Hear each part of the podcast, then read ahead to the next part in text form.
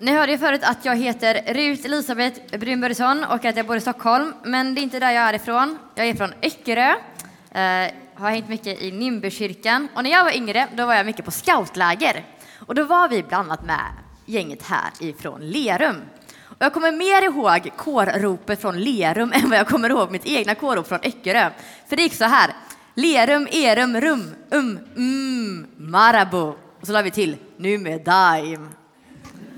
Så det är liksom eh, min bild av Lerum, det är Lerums scoutkår och Lerums eh, kårrop.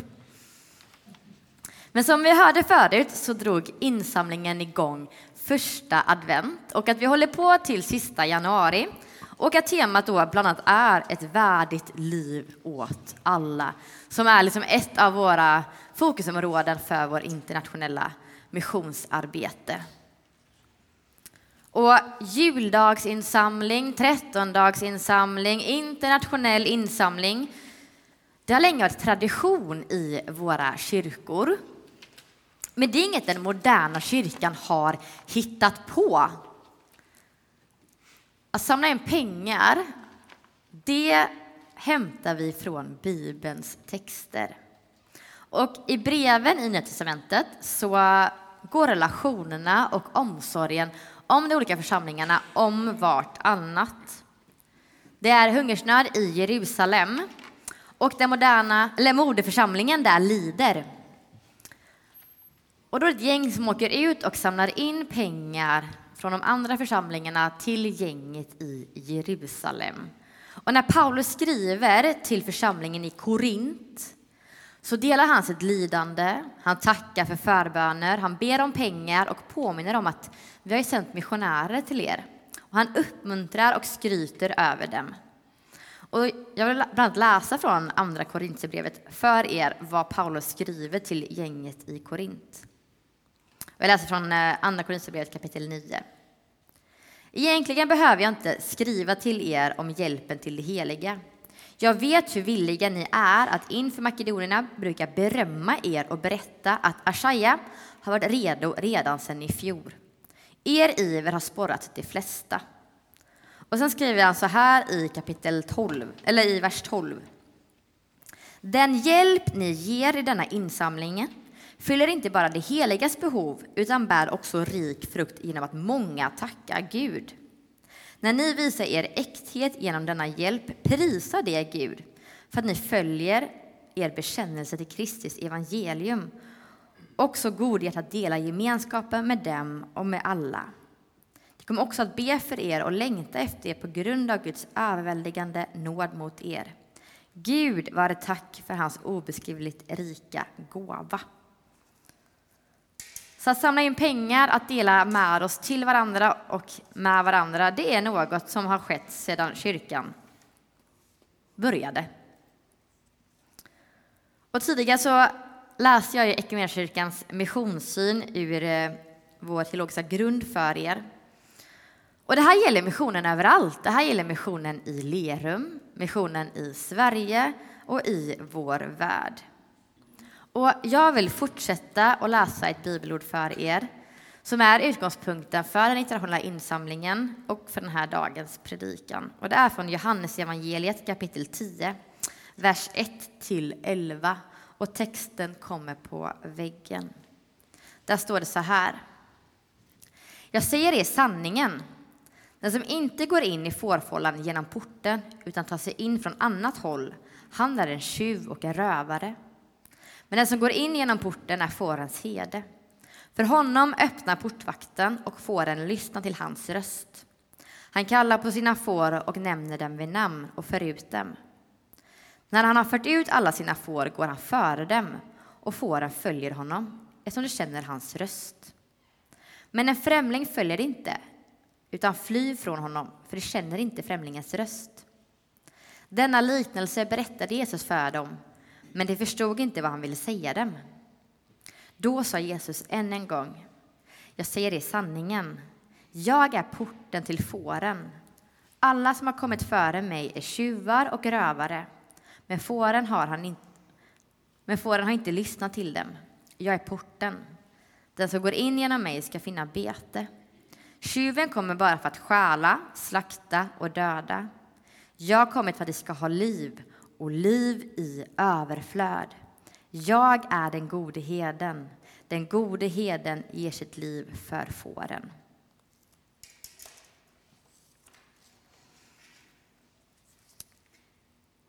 Och I år är då som sagt temat för den internationella insamlingen Ett värdigt liv åt alla.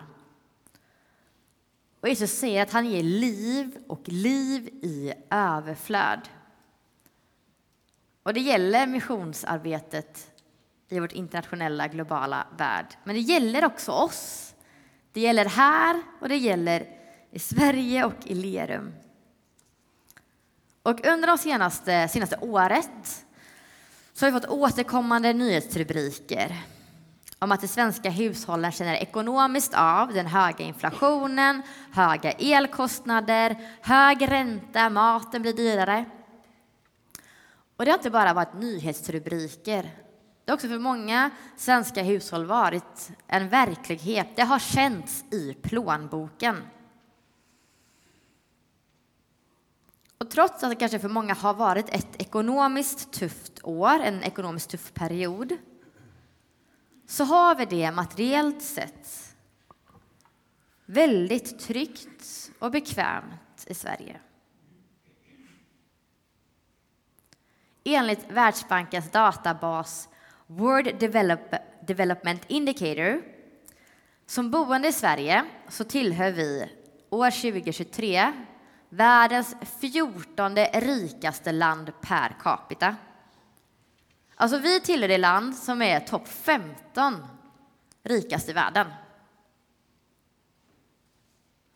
Och allt är inte perfekt i Sverige för det. Men mycket av det som våra systerkyrkor kämpar dagligen med är sådant vi tar för givet. Och vi kan, liksom, ja, vi kan klaga över att det kanske är långa sjukvårdsköer, men vi har också fri sjukvård. Vi betalar för det genom skatt, men du behöver liksom inte pröjsa ur egen ficka. Du behöver inte sälja dina träd, du behöver inte sälja dina tillgångar för att kunna ha råd med operation.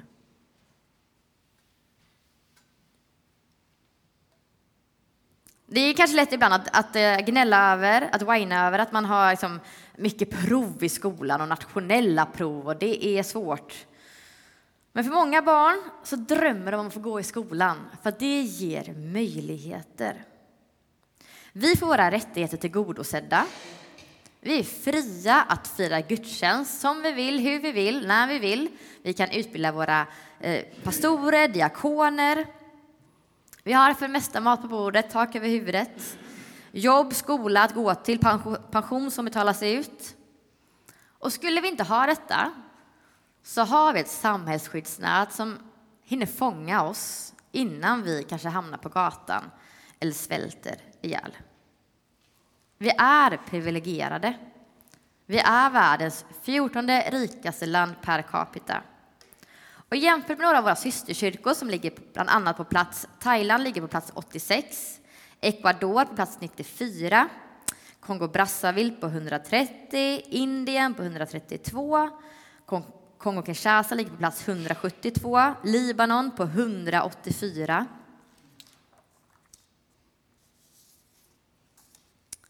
Vi lever materiellt sett ett gött, bekvämt och värdigt liv. Men såklart så är det inte svartvitt. Det är inte bara bra här och dåligt där. Människor har det svårt även i Sverige. Människor i Thailand, i Indien, i Kongo har det också bra. Jag var på vinterkonferensen nu, det är Equmenkyrkans medarbetarkonferens i, som vi brukar ha varannat år i början av januari. Och då var jag på ett seminarium med Diakonias generalsekreterare Mattias Brunander. Och Diakonia det är Equmeniakyrkans och eh, Svenska Alliansmissionens biståndsorganisation. Och han sa det att majoriteten av fattiga människor i världen bor i medelinkomstländer. Så det är inte alltid en fråga om saknade resurser, för resurser finns. Den saknar, det handlar främst om fördelning. Fördelning av resurser. Och att känna värdighet handlar absolut om att få sina rättigheter tillgodosedda, ha mat på bordet, ha sjukvård, ha möjligheter, jobbmöjligheter. Men ett värdigt liv att leva i överflöd. Det kan man göra fattig som rik, ung som gammal, sjuk som frisk, oavsett om man lever i världens fjortonde rikaste land eller världens fattigaste land. Och ur dagens evangelietext så läser vi från Johannes evangeliet. Jesus han säger att han är heden, att få lyssna till hans röst, att han kallar på dem och att han går före dem. Och Jesus säger, jag har kommit för att de ska ha liv och liv i överflöd. Jag är den gode heden, den gode heden ger sitt liv för fåren. Och Jesus han har kommit med liv och liv i överflöd. Och när något kommer i överflöd så tänker jag att då spiller det över. Kommer det för mycket, då spiller det över vidare. Och det är kanske där jag märker vad det är mitt liv innehåller. Det som spiller över i mitt liv, är det av värde? Vad är eftersmaken hos människor när de möter mig? För vad eftersmaken är, det handlar om vad jag fyller mig med. Och det jag fyller mig med är det som blir, får spilla över. Vad är det jag låter leda mig? Vad är det jag låter tala in i mitt liv?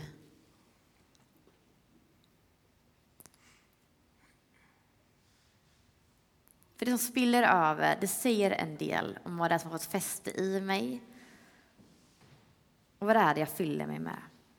Låter jag den Jesus är, hans karaktär påverka mig, genomsyra mig så pass mycket att det är det som spiller över vidare i mitt liv? För oavsett status, oavsett karriär, materiella tillgångar så finns det så mycket av värde som kan få spilla över i mitt liv. Jag pratade med en för ett tag sedan, jag minns inte exakt vem det var, men jag minns berättelsen den här personen delar med mig. Den här personen har varit iväg, eh, det var inte i Sverige, den har varit med i någon systerkyrkas arbete. Och de har delat ut evangeliet med människor och delat ut matpaket. Och så blir de hembjudna till en person i tacksamhet. Den här personen var så tacksam över det den hade fått, att få höra om evangeliet om Jesus, att få ta emot mat. Så den här personen bjöd hem min kompis då. Och den här personen liksom ville ge någonting tillbaka. Och den personen gav det finaste den hade. Min kompis blev inbjuden till ett eh, skjul utan väggar med plåttak, blev erbjudna att sitta ner på en plasthink.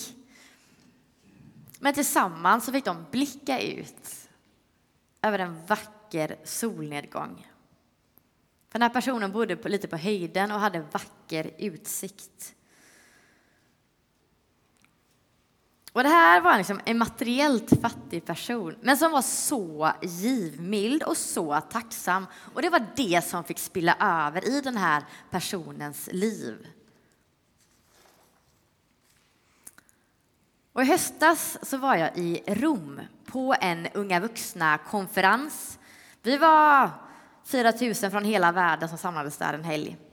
Och då var jag på ett seminarium som handlade om mission på olika sätt. Vi pratade bland annat om församlingsplanteringar och om, om gaming, eh, att, att dela evangeliet online i gamingvärlden. Men så var det också en, en som var med i panelsamtalet som, som pratade om detta, som precis hade varit i vår i en systerkyrka i Libanon. Och den här pastorn som var med i panelsamtalet där jag var berättade att när han var i Libanon så hade han frågat pastorn som han mötte där om du fick skicka med dig en sak till gänget i Rom, till de här ungdomarna, unga vuxna jag ska möta, vad vill du säga till dem? Och det här var svaret den här pastorn från Libanon hade gett. I väst så lever ni tryggt och bekvämt men med rädsla för det osäkra. I Libanon lever vi ständigt i det osäkra. Men vi ser Guds framgång varje dag. Hans tro och förtröstan på Gud var det som den här pastorn främst levde av. För det gick inte att förlita sig på bekvämligheter, samhällsskyddsnät, mycket av det materiella som ibland gör oss trygga. Och jag var även på Kyrkornas världsråd. På, de hade liksom en unga vuxna-del i början av innan generalförsamlingen möttes eh, i september 2022. Så jag var där med ett gäng eh, från Sverige. Eh, och där mötte jag också ungdomar från hela världen. Och då var det ett gäng från Ukraina som var där. Och då mötte jag en tjej som var från Ukraina. Hon var typ i min ålder.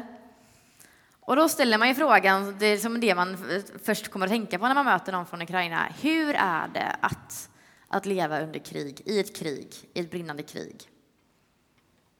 Hon bodde fortfarande i Ukraina, men var på den här konferensen. Och det här var hennes ord, det här var hennes upplevelser. Men det hon sa, det var att det här har varit den bästa tiden i mitt liv. För det som faktiskt betyder någonting, det är det jag har kvar.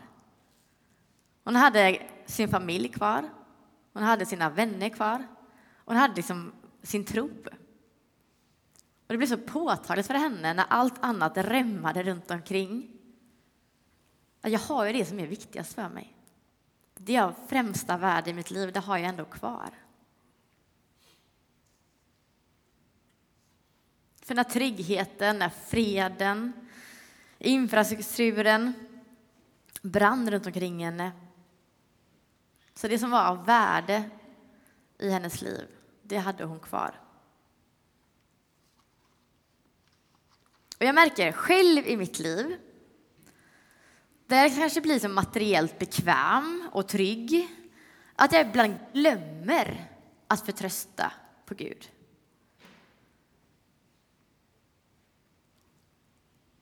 Jag behöver inte det för min fysiska överlevnad.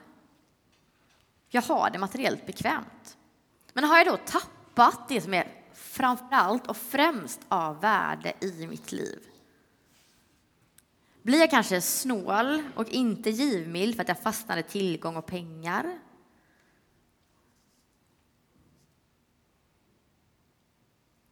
Och inte tacksam över det jag faktiskt har? Och tar jag mina vänner, min familj för givet blir jag kanske mindre kärleksfull.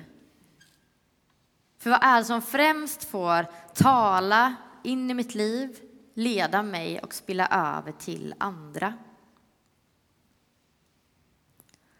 Som vi hörde i dagens eh, salta text så, säger, så står det så här i Jesaja. Eller var det Jeremia? Det kommer jag inte ihåg nu. Men så här står det i alla fall. Så säger Herren. Den vise ska, vara, ska inte vara stolt över sin vishet, den starke inte över sin styrka, den rike inte över sin rikedom. Den som vill vara stolt ska vara stolt över detta, att han har insikt och kunskap om mig, om att jag, Herren, verkar i kärlek, i rätt och rättfärdighet på jorden.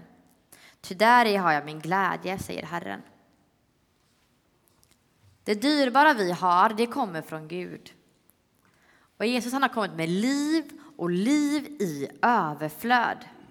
Så oavsett vem jag är, vad jag har, så kan vi i Sverige, i Thailand, i Libanon, Ukraina leva ett värdigt liv. Så varför ska man då ge pengar till Equmeniakyrkans internationella insamling om det materiella inte är allt? Jo, för resurser ska delas. Och I Equmeniakyrkans världsvida gemenskap så delas resurser. Och vi bor i världens fjortonde rikaste land per capita. Skulle jag bli sjuk, rik som fattig i Sverige, så finns det trygghet i vetskapen om att sjukvården kommer ta hand om mig. Vi hade tre missionsvolontärer under våren 2022 i Kongo-Kinshasa. De var utbildade, sjuk, eller är, utbildade sjuksköterskor och lärare, läkare. Och de mötte sjukvården där i Kongo-Kinshasa. Och även om staten för länge sedan hade slutat betala ut löner till sjukvårdspersonalen i Kongo-Kinshasa så fortsatte människorna där att gå till arbetet och hjälpa människor. Och de här missionsfrontärerna från Sverige frågade varför går ni tillbaka till jobbet även utan lön? Då var svaret utan oss så skulle de här människorna dö. Om man går i personlig konkurs i Sverige så är det fortfarande långt kvar innan man hamnar på gatan, innan man svälter ihjäl. Man kanske kan sälja en av två bilar om man har det. Eh, äger man sin bostad kan man sälja den och flytta till något mindre. Man kanske i värsta fall flyttar hem till sina föräldrar, vilket inte är så konstigt i resten av delar av världen. Man kanske får skippa utlandssemester eller skippa skidsemester. Man får göra en eh, hemester, som vi har lärt oss under pandemin.